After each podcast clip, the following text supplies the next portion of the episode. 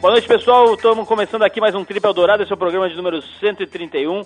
Eu estou fora do país, fazendo, como diria Arthur Veríssimo, uma série de levantamentos no exterior, mas, obviamente, não poderia deixar de participar da abertura, de fazer a abertura desse programa, que é um programa muito especial para a gente, já que a gente tem a honra de estrear o Trip aqui na faixa, na nova faixa da Eldorado, a faixa Super 8, que você passou a conferir aqui na rádio essa semana, todos os dias, às 8 da noite. Então é o seguinte, a partir de hoje o Trip Eldorado como parte integrante aqui do Super 8, como sempre, todas as sextas às 8 da noite. Bom, e essa semana, nesse programa mais do que especial, a gente está recebendo uma mulher poderosa, uma mulher internacional. Estamos falando da apresentadora da Rede Globo, Angélica, que vai bater um papo muito divertido com a gente aqui sobre todas as histórias da vida dela, sobre o começo da carreira, sobre o namoro com César Filho, sobre a cabeleira do Silvio Santos, Rede Globo, Luciano Huck um monte de coisa legal e bem engraçada com essa figura bem humorada e divertida da Angélica.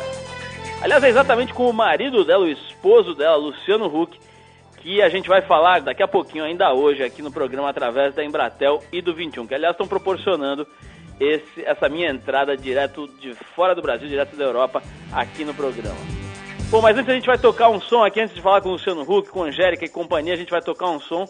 A gente separou agora a música The Neighbor, da banda The Twang, um quinteto lá de Birmingham, na Inglaterra, que começa a despontar no cenário indie rock britânico. Depois da música a gente volta então aqui no Trip. Vamos lá.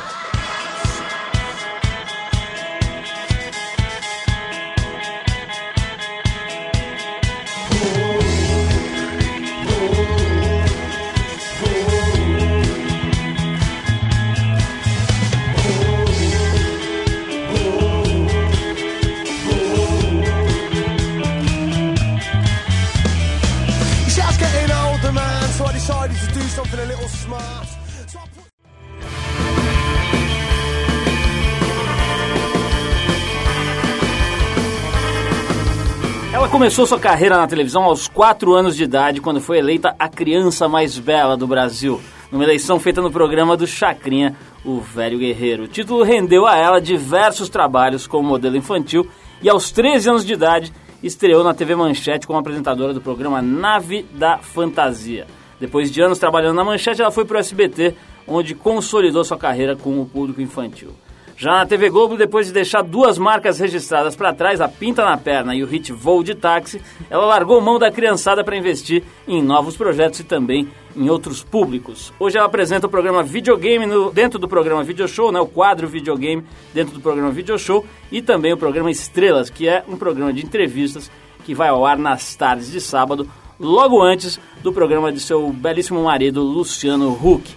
Como você já deve ter percebido, a gente está falando de Angélica Xivics ah. Huck, que nos dá a honra de sua presença hoje em nossos estúdios, perfumando esta noite radiofônica.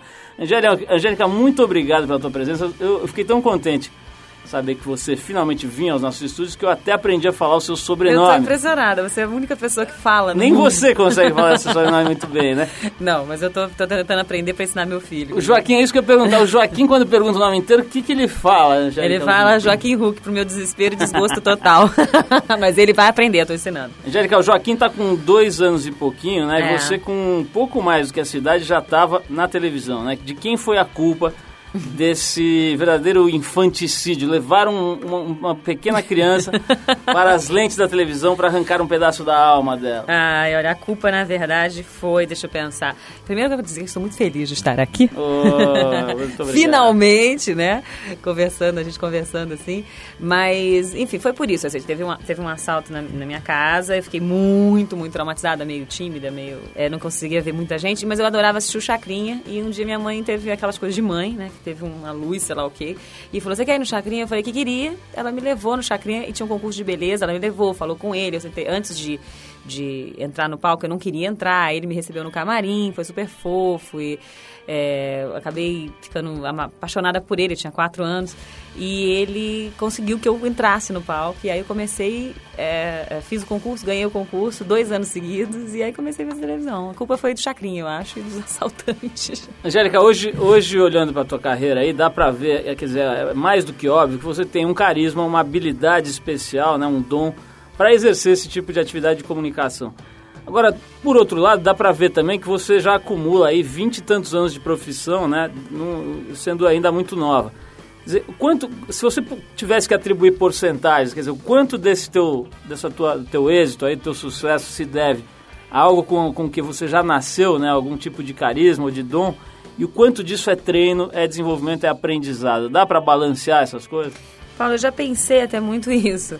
Eu, eu quando comecei, uh, foi muito rápido e eu apresentando a nave da fantasia, eu tinha é, 12 para 13 anos e eu não, eu não, não sei explicar como é que eu comecei fazendo aquilo. Realmente acho que tem um pouco de dom de ser. Eu lembro, sim, quando eu fazia comerciais, assim, dos 4 aos 12, eu lembro que eu nunca assisti um programa de apresentadores e achei aquilo que aquilo que ia fazer. Eu nunca, não, eu fazia comercial, fazia desfile, aquilo para mim era meio brincadeira. Então eu acho que foi um dom, foi uma coisa que veio e quando eu vi eu estava fazendo, não, não estudei para isso, não fiz nada. E é lógico que aí veio a prática depois, porque eu levava muito a sério, eu era muito estudiosa da coisa, eu prestava muito atenção, né?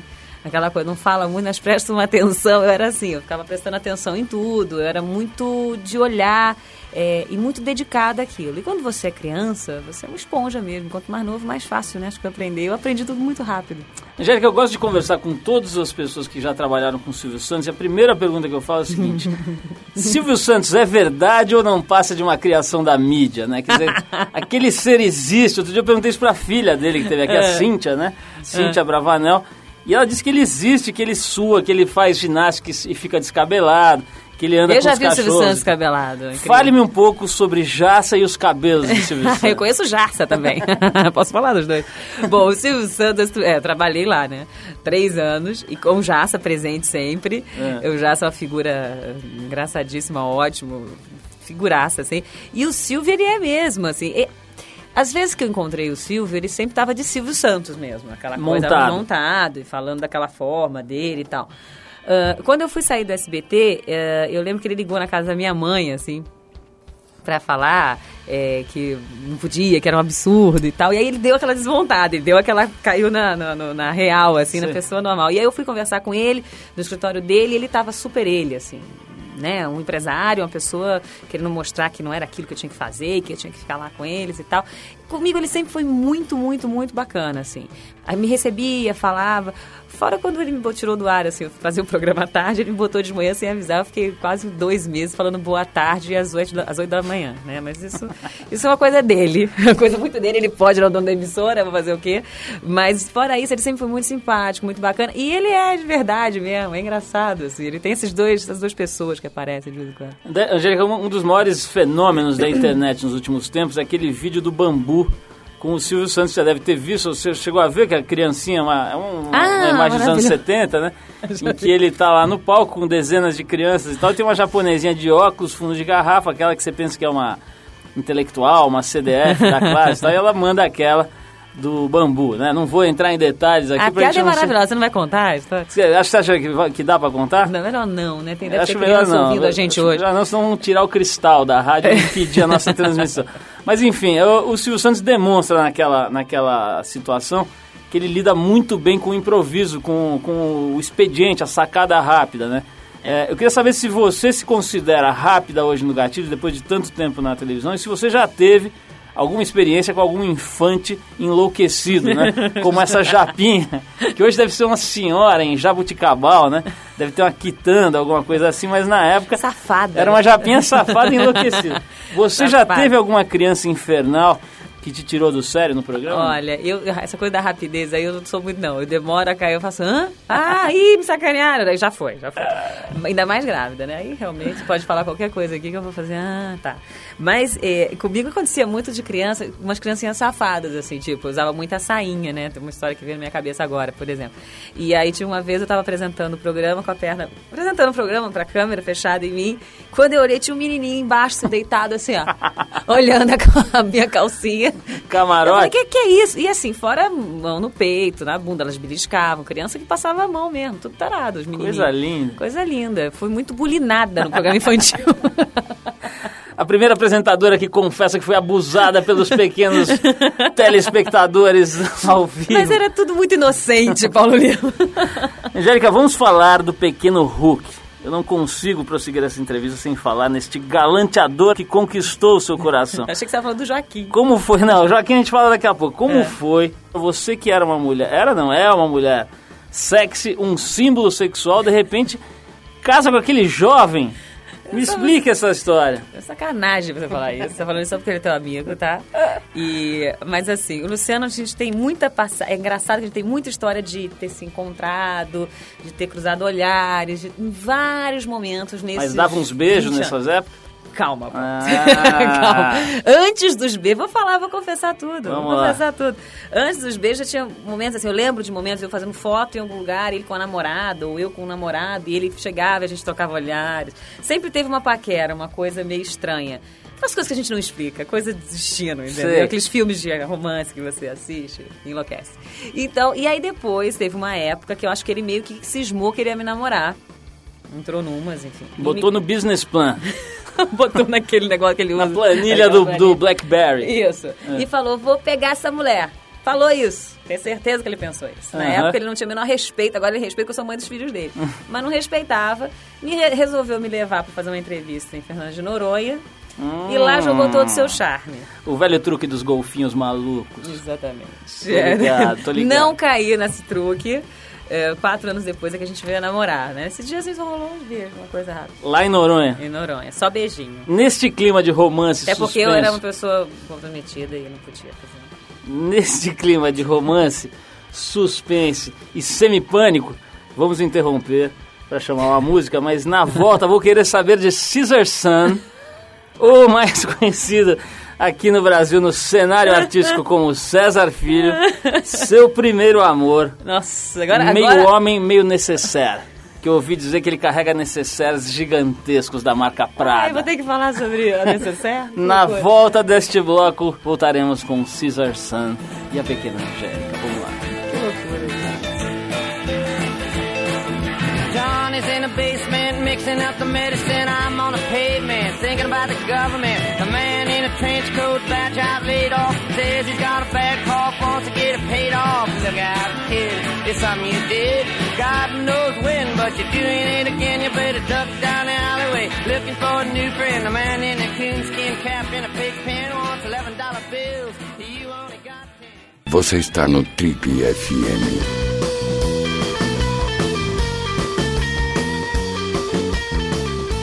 Bom, Angélica, a gente ouviu uma musiquinha aqui para dar uma acalmada nos ânimos, porque agora teremos momentos de tensão. Momentos de medo, momentos de emoções fortes quando falaremos do seu romance com Caesar Sun. Não foi romance, foi aliás, namoro, sete preciso, anos. Eu preciso, aliás, um dia chamá-lo aqui que eu quero sugerir que ele mude o nome para Caesar Sun, que eu acho Você que vai teria bombar. coragem de sugerir isso? Eu acho que teria coragem, acho que inclusive é, com o apoio do Jassa, que também faz o cabelo de Caesar Sun, Mentira, conseguiremos projetá-lo em carreira internacional. Não é possível. Angélica, como foi que você se apaixonou pelo pequeno César Filho, que era meio namorado, meio tutor, né? Porque numa época ali você era quase que uma filha dele e ele tinha um necessário com produtos de beleza e uma malinha onde ia a Angélica dentro.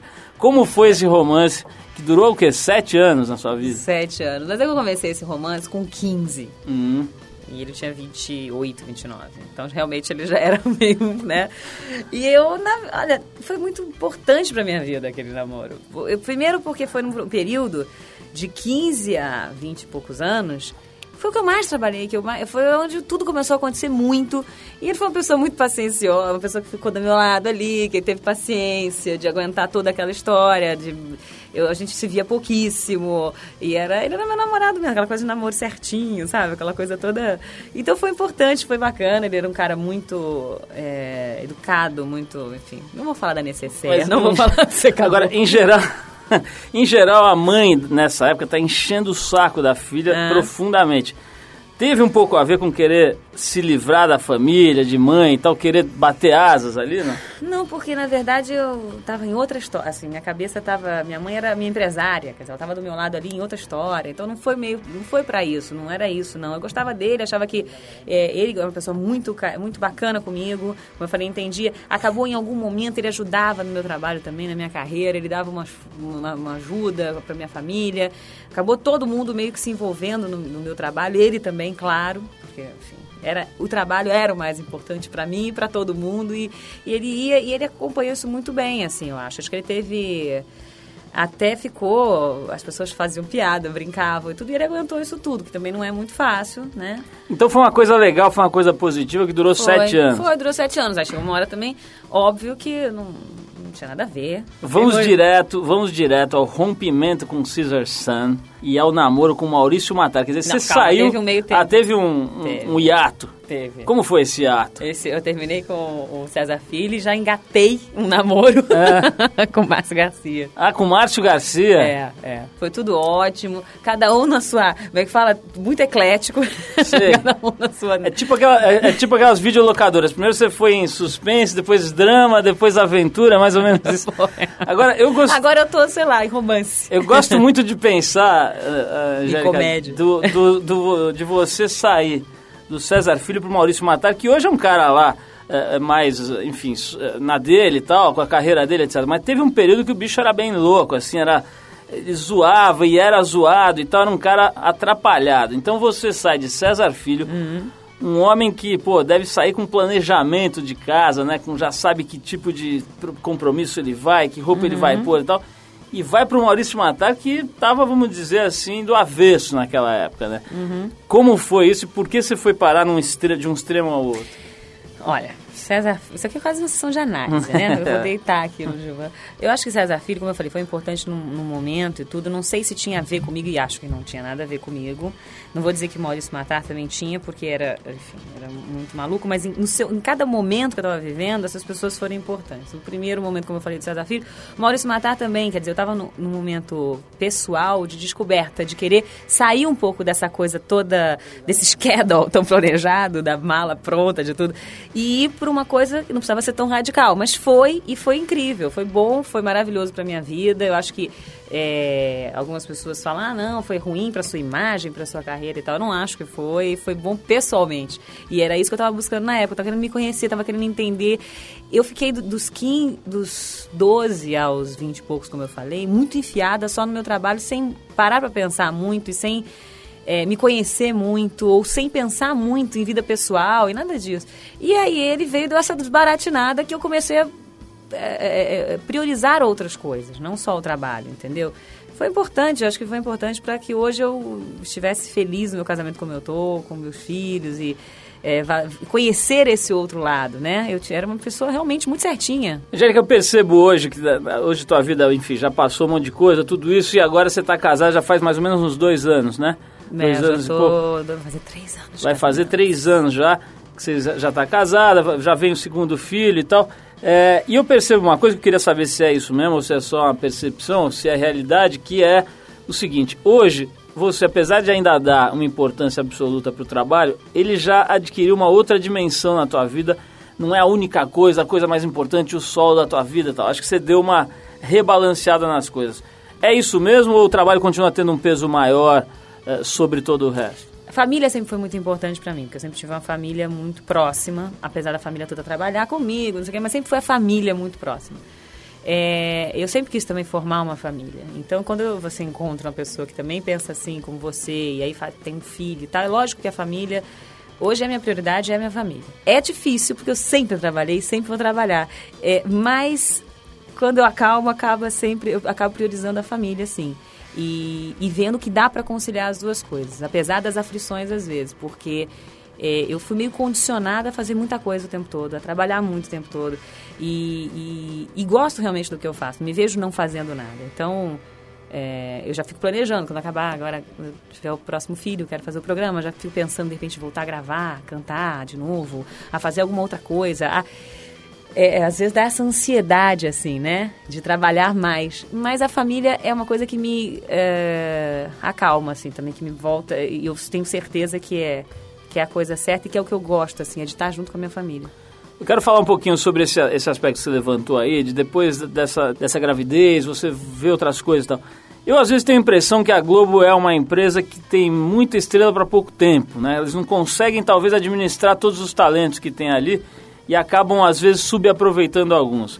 Será que, eh, às vezes eu tenho essa impressão, apesar do teu programa Estrelas estar fazendo sucesso e, e ser um programa importante dentro da grade e tal, Apesar de tudo isso, às vezes dá a impressão que hoje, com o teu talento e a tua experiência, que são duas coisas difíceis, na né? minha de 30 anos, com tanta experiência acumulada, né, e tão nova, isso é uma coisa relativamente rara. Então, resumindo, a pergunta é: será que não daria para pensar num, num, outro projeto, num projeto mais arrojado? Será que a Globo está aproveitando legal o teu potencial? Eu gosto muito de fazer, estou feliz também, como você falou, o programa está ótimo e tal. Eu esperei muito para fazer alguma coisa depois que eu parei de fazer o infantil. Primeiro, eu acho que porque eu fazia o infantil e, e, e eu me acomodei com isso, aí depois quando eu quis parar de fazer o infantil, eu fiquei no que eu faço agora é, essa insegurança acho que eu acabei passando para a própria emissora. Eu acho que falta tempo realmente. É, eu acho que pode ser que, apesar deles me darem muito apoio, confiarem muito em mim e tal, eu acho que eu estou tendo que provar de novo alguma coisa. Em algum momento acho que isso vai abrir um pouco mais. Mas eu acho que eu estou tendo que amadurecer ali junto com eles, ideias e o programa todo mundo me vê muito menina ainda. Eu acho que todo mundo me vê muito, apesar de eu ter, como você falou, muito tempo já e tal de televisão e tudo, as pessoas me veem ainda muito menina. Qualquer foto que eu faço um pouco mais ousada, fala: "Nossa, Angélica cresceu". Isso há 20 anos me falam isso. E eu acho que a própria emissora me vê muito menina. Então, foram muitos anos de apresentador infantil, muito, anos muito marcantes. Eu estou muito satisfeita. Óbvio, como eu falei, eu quero trabalhar mais, quero fazer mais. Lógico que eu vou gostar que cresça o programa, vou gostar de fazer, porque eu sempre fiz muita coisa. Mas eu aprendi uma coisa também que é a paciência, sabe? Eu não tenho ansiedade mais para isso. Eu acho que por isso você casou com o Luciano, que é uma pessoa calma, uma pessoa paciente, que aguarda o mundo girar, né? Vamos falar disso, Eu acho Angélica. que é porque eu casei, por isso ele casou comigo, para acalmar. Com certeza, e ó, tá funcionando, o bichinho tá melhorando. Mas eu quero saber exatamente sobre esse aspecto, que é o seguinte, pô, vocês hoje, além de dividir a vida, né, estando casados e os filhos, etc., vocês também dividem a tarde de sábado na Globo, dividem as carreiras ali, trocam ideias, obviamente, sobre as carreiras. Vou querer falar disso, mas antes vamos tocar mais um sonzinho aí, para depois a gente voltar e saber o que conversam Luciano Huck e Angélica na cama.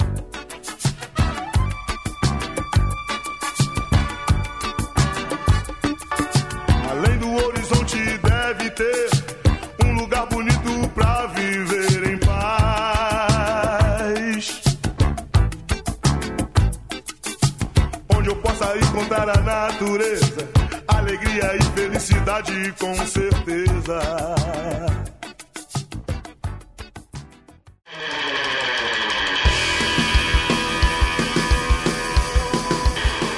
Bom, se você ligou o rádio agora, esse é o Trip, hoje conversando com a belíssima, cheirosíssima, perfumadíssima Angélica. Eu sou perfumada, Paulo Lima? Nossa. Você tá me provocando. nossa. É a segunda vez que você fala isso. Eu vou eu ser- tô me segurando. Eu, você e Caesar Sun.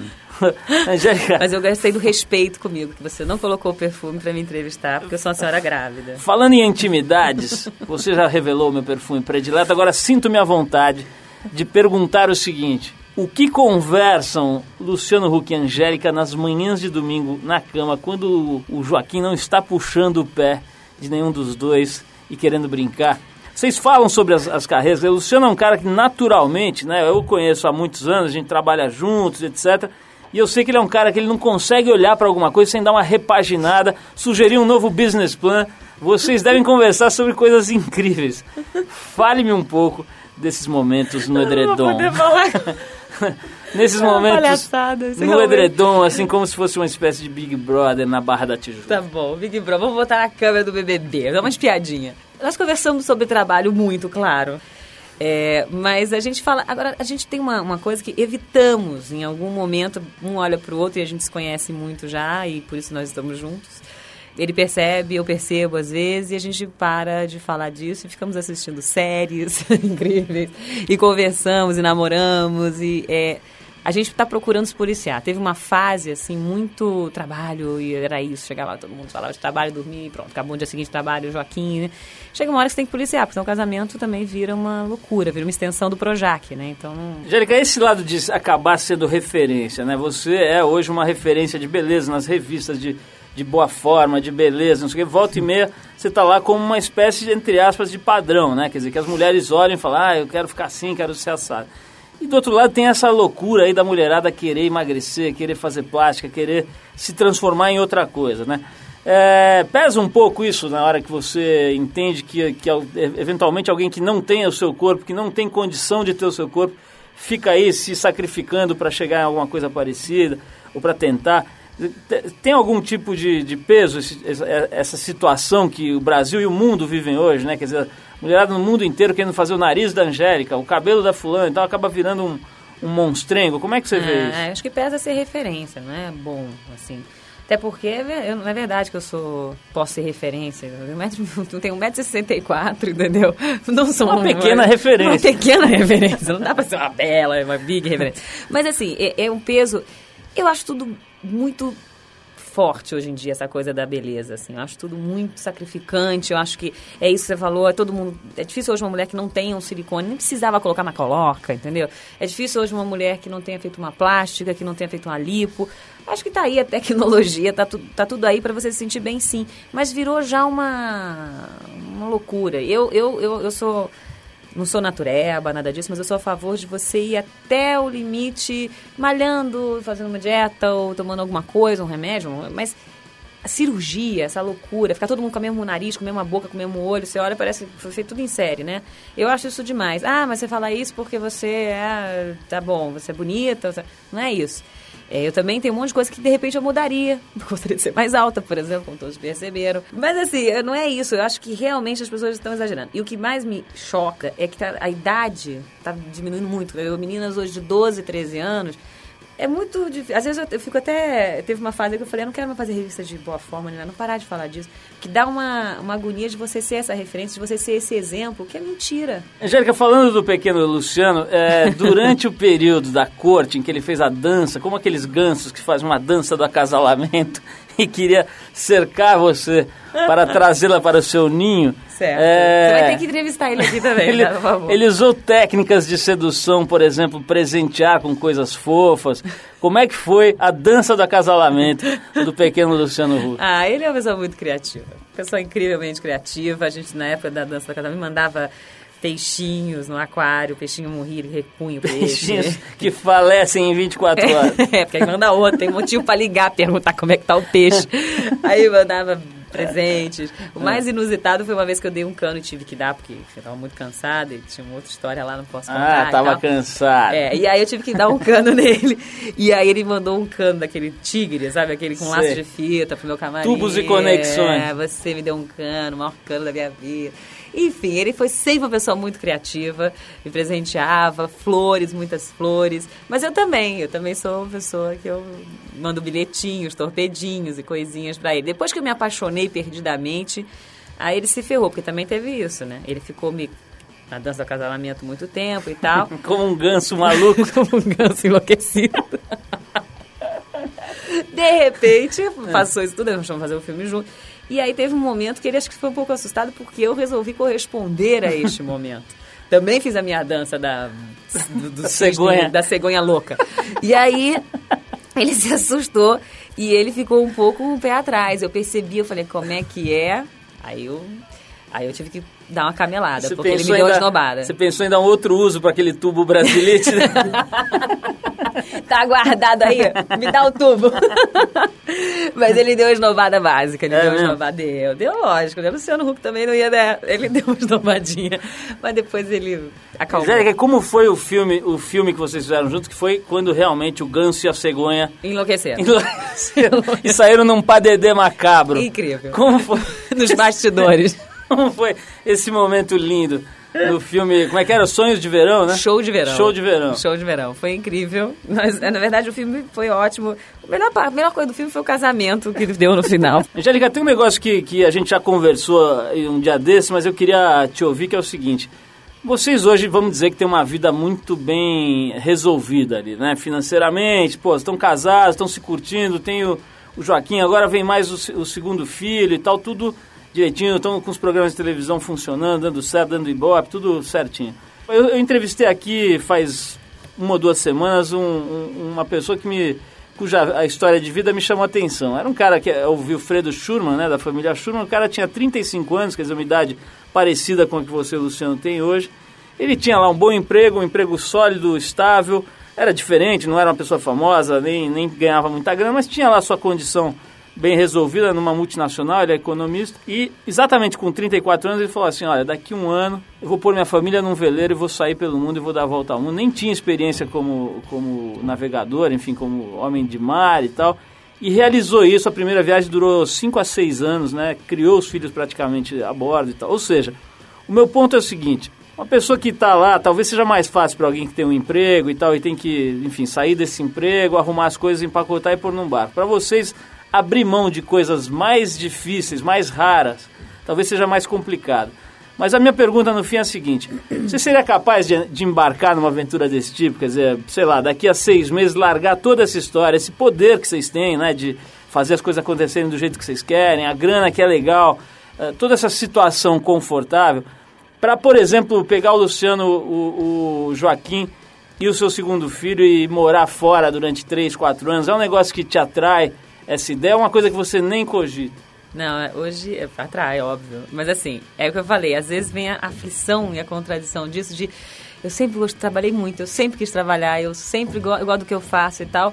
Às vezes vem, mas toda vez que eu vejo uma coisa de qualquer problema do nosso país, ou violência mesmo, ainda mais com filho agora, Rio de Janeiro, aquela eu tenho vontade de ir no dia seguinte. Eu falo pro Luciano, vamos embora, vamos, a gente, sei lá, vamos dar um tempo, a gente volta depois, eu, vamos fazer um programa, sei lá onde, né? Não dá, o tipo de trabalho que a gente faz, não, não vamos fazer em outro lugar, é, não vai rolar. Olha, eu teria coragem, assim. Eu sei que eu não iria porque meu marido não teria coragem para isso. Mas eu acho que eu teria, assim. Hoje sim, hoje sim. Pode ser que eu vou ter um monte de. Depois, sei lá, vou, vou ter esses arrependimentos disso, de estar tá trabalhando sem fazer muita coisa e tal. Mas eu tenho medo da violência desse país. Eu tenho uma. Às vezes me dá uma agonia, sabe? É, não dormir direito, ficar preocupada com medo. E eu sou uma pessoa meio aventureira, assim. Eu gosto de me jogar em umas situações. E pode ser que uma experiência de um ano, quem sabe. Ô, Angélica, tem uma outra história que é o seguinte, falando de novo do, do teu casamento com o Luciano. Luciano é um cara que tem uma característica pessoal de organizer tabajara, né? O cara ele é the producer, né? O cara, tudo concierge. que ele... Com um pequeno concierge. E tudo que você pensa, ele organiza, planeja, já marca, já reserva e já resolve, né? Isso aí, tem gente que acha muito bom. Eu, por exemplo, acho ótimo porque você não precisa tomar decisão nenhuma, né? Eu sei que você gosta. Você é carregado por uma nuvem que te leva para as coisas e está tudo já. E é sempre bom, resolvido. né? E é sempre bem resolvido, bem produzido. Mas tem gente que se irrita que não gosta. Você gosta de ser casada com o Organizator Tabajara ou não? Eu gosto, mas às vezes isso é ruim porque me deixa um pouco acomodada demais. Porque eu não preciso fazer nada. Esse dia eu estava viajando e eu falei para ele: eu não sei mais viajar sozinha. Você não, não faço mais nada, não há nada. Gente, vocês não conhecem esse lado do Luciano. Ele faz tudo. Ele é um produtor. Ele acorda, o jantar já está reservado, já Há tem os lugares dias, dos convidados. Amor, pelo BlackBerry, um mês atrás. Então, assim, isso é bom, porque, mas é ruim também porque você fica um pouco refém daquela situação. Então, assim, eu não sei se também não é uma, uma armação dele para eu ficar completamente dependente dele. Às vezes eu fico preocupada. Eu acho que um dia eu vou me rebelar e vou virar uma concierge também. Você acha que não passa de um truque de um ganso apaixonado? Eu, eu acho que um dia você vai chegar no Rio de Janeiro, vai tá, eu vou estar tá organizando tudo louco, ele vai estar tá amordaçado na sala. Enfurecido. Tentando Mas... alcançar o Blackberry, né? e eu vou estar desesperada organizando tudo. Bom, depois dessa demonstração de apreço às aves de rapina e todos os assemelhados aqui, acho que a gente está satisfeito, Angélica, depois dessa, dessa panorâmica que nós demos sobre a sua carreira, sobre a sua vida pessoal, antes e depois de Luciano Huck, durante, né, que é agora. E falamos até de Caesar Sun, um dos meus maiores ídolos. Eu gosto, você tinha que entrevistar, entrevistou Eu quero Sun. muito entrevistar Caesar Sun. E tem um sonho também que é entrevistar Celso Portioli. Não ainda não ainda? realizamos, mas estamos aí há 20, 23 anos tentando. Talvez um diálogo dos dois juntos seja possível aqui em breve. Angélica, brigadíssimo pela sua visita aqui perfumando os nossos estúdios. Mais eu uma vez. de agradecer mais uma vez você. Primeiro, de não ter vindo com o Tiffany for Men, porque eu ia enjoar. e segundo, porque foi muito bom ter passado por aqui, conversado um pouquinho com você. A gente está conversando muito pouco ultimamente.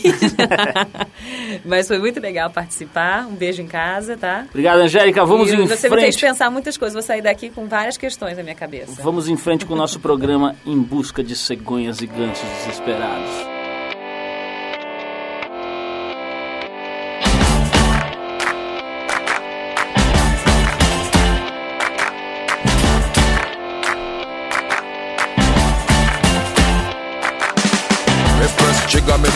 People button. Nobody chat come face me with something. Like me have 22 in a me something. Then I feel so forget the next thousand fool. Press trigger, me no press people button. Nobody chat come face Você está no Trip Eldorado.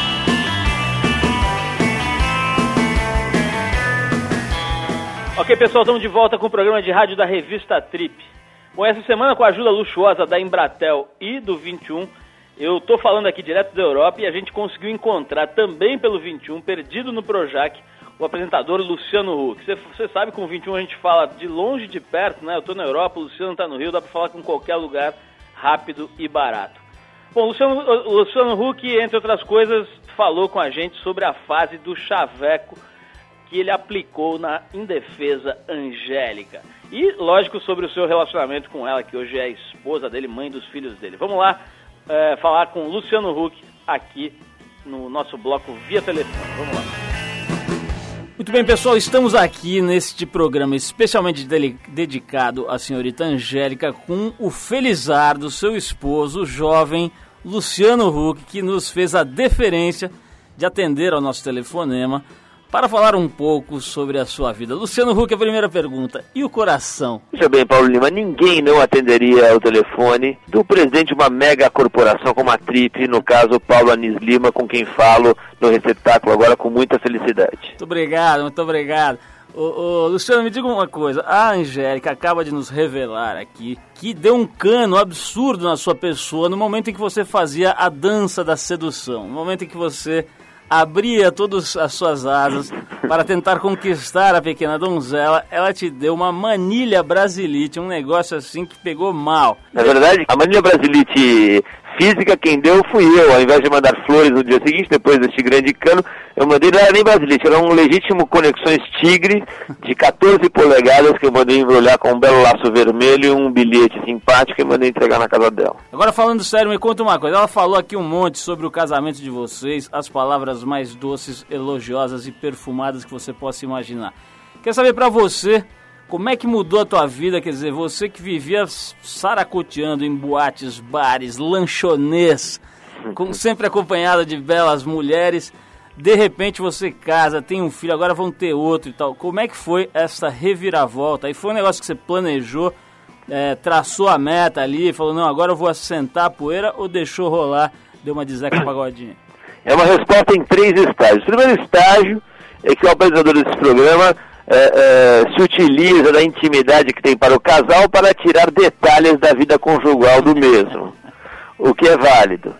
Segundo, as tiazinhas que eu encontro no aeroporto falam, ah, vocês são uma família linda, que exemplo bacana, tá? A verdade é que ali é de verdade, cara. Eu acho que é, é, na hora certa, no momento certo, você ter a maturidade e, e, e, e, eu acho que quase a sabedoria de saber que é hora de virar a página, que é legal pra caramba você ter família, que é legal pra caramba você ter a sua parceira, teus filhos, montar o seu núcleo, que não é mais o núcleo dos seus pais, mesmo que esses vão estar orbitando a sua vida toda em volta dessa, desse novo núcleo familiar, é muito bacana, cara. E segundo, e terceiro, na verdade, é que essas experiências, quando experimentadas, elas valem de exemplo e servem de exemplo. Veja bem, o apresentador, o, o apresentador deste programa, Paulo Anis Lima, que era uma pessoa truculenta, quase um búfalo nas relações amorosas, que não tinha relação nem mesmo com um pequeno canário que ele tinha em casa, e de repente tanto encheu o saco. Primeiro ele comprou um cachorro, depois ele casou e teve uma filha, minha afilhada.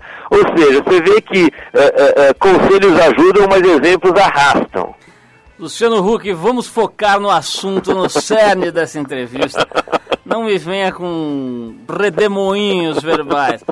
Deixa eu te perguntar uma coisa aqui. Recentemente tivemos um colega seu de Rede Glóbulo, o senhor Celton Mello, aqui, dando uma entrevista muito divertida. E eu perguntei para ele sobre casamento, ele falou que não se via casado, porque ele achava que não era hora, que não sei o quê. E aí ele repetiu um dito popular, que eu acho que era uma frase que um amigo dele cunhou, que era a seguinte: Olha, mais vale um pássaro na mão do que dois voando. Mas que é bonito ver a passarada voando, lá isto é. Eu quero saber o seguinte, como é que você lida com a passarada que sobrevoa a sua cabeça aí diariamente, só no seu programa tem umas 57 mulheres fenomenais. Como é que você lida com a mulherada solta e basicamente querendo lhe agarrar? assim mesmo como um tigre desdentado, aprecia a sua possível presa sem muito poder fazer, é a mesma sensação, porém com muito prazer. Eu sou um tigre desdentado, muito feliz com a minha condição de desdentado. Porque na verdade eu, eu acho que muito mais legal você ter uma mulher bacana que você admire, que você tenha. eh, você poder reunir em uma única pessoa todas as, as, as coisas que te chamam a atenção em várias outras mulheres em uma única só. Eu encontrei isso, portanto, cá ficarei. Com certeza, meu querido colega e amigo Celton Mello encontrou várias qualidades em várias mulheres, mas não encontrou todas em uma única. Eu já encontrei. Obrigado, jovem. Obrigado, amigo. Legal, quero agradecer ao Luciano, a gente agradece também a Embratel que facilita esses encontros da gente com as pessoas que estão longe, hoje até é o meu caso também. É desse jeito que a gente consegue bater papo com um monte de gente legal que não pode vir até aqui aos estúdios, mas com quem a gente quer conversar. A gente vai com mais uma música, eu separei uma agora do trio Peter Bjorn and John, a música Amsterdam.